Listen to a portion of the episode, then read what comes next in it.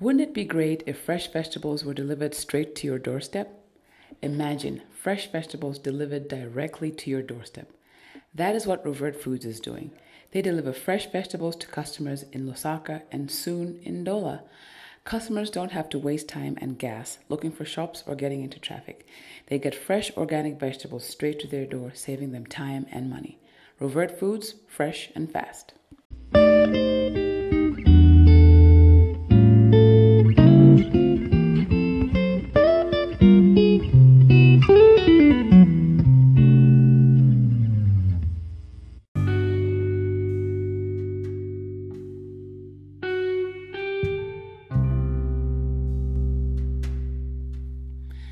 Episode of Tea Time with Twombo is made for all of those that are working on their businesses, business owners, freelancers, people that have branched out on their own, even while still holding down a job um, and trying to make extra income.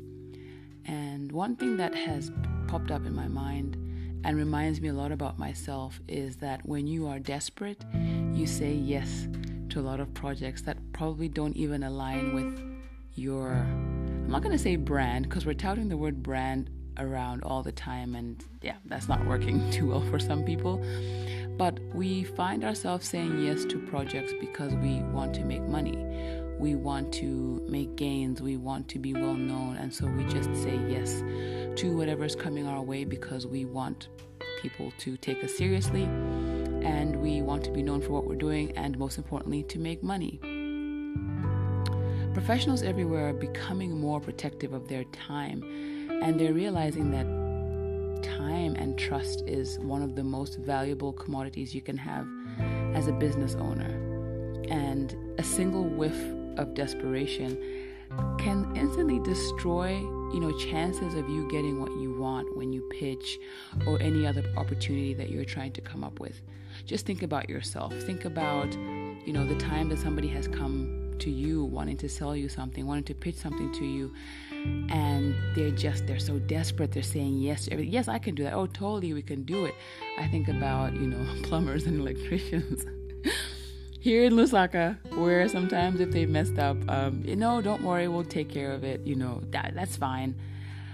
The most successful meetings are the ones where the person being pitched doesn't feel that the person pitching wants or needs anything for them. And this is what I want for you, and this is something that I've learned for myself is that when you pitch yourself, you are presenting yourself, you're presenting your services, and you are here to do a good job. Make sure you do the good job once you get the job. But you are not needing this person because you do a good job. Yes, you may technically need their money, right? But this whiff of desperation makes people run away. And how can you show that you're not desperate in a pitch? If there's something that you can't do, simply say you can't do it. It may break the deal, but this person, if they're serious about you, if they like your character, if they're willing to give a chance, at least they know the thing that you are unable to do, and they might be able to give you a chance anyway. One of the things, oh, there's a few things you can remember while you're pitching, not to sound desperate, right? You can, you know, think about all the times that you failed and you got back up again. and for some people, this might be what is making you feel desperate because you think, oh, that's just been too many times, right? But just think about how resilient you are. That might help an important thing that may actually help you is to remember when all of this was fun. And this is not just for the freelancers, this might be for people that are working in the office and things have just become boring and, and you're just you're not knowing if you still want to do this or if you want a career change. Remember when what you were doing was fun. Remember why it was fun. And is there a way that you can find a way to reconnect to this joy that you felt when you first began?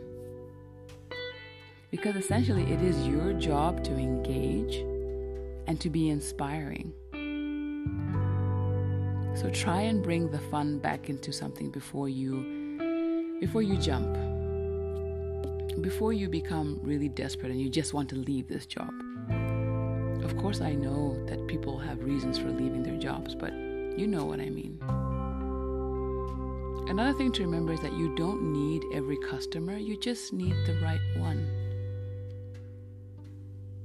Most of your problems in the business have come from probably hiring customers that are just they're troublemakers. And these could be people that have paid on time as well, you know. So you can sift through customers that are awful to work with, never work with them again and go with your gut feeling. Sometimes you can tell even before you sign a contract, these people are going to be trouble. But I want to get away right now from the business aspect of it and talk about your own life, your relationships. Where in your relationships are you being desperate? What are you desperate for? Are you desperate for attention? Are you desperate for validation? Are you desperate to be in a relationship? Are you desperate for your relationship to work out so you do anything and everything to make it work, including being blind to the problems that are there?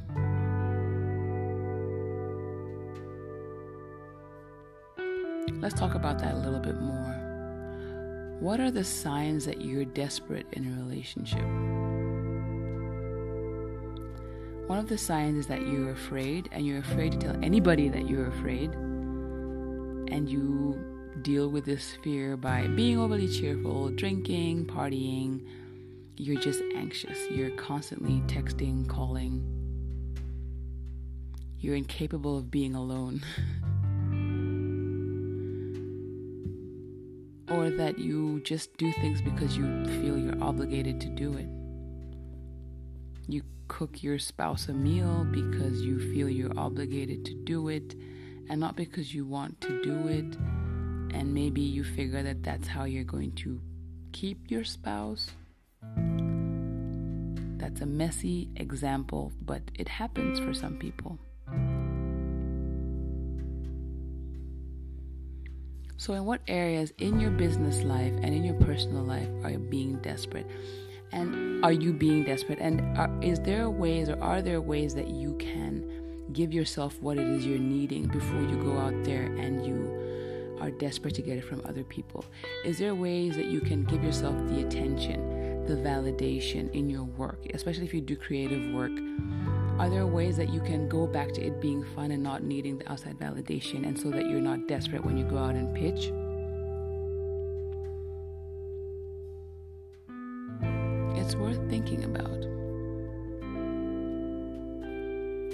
I know that it may have been a little bit confusing listening to this episode to go from me talking about, you know, freelancers and people working for themselves and being desperate, and that keeps people away. But we also do it in our personal relationships, and that also keeps people away.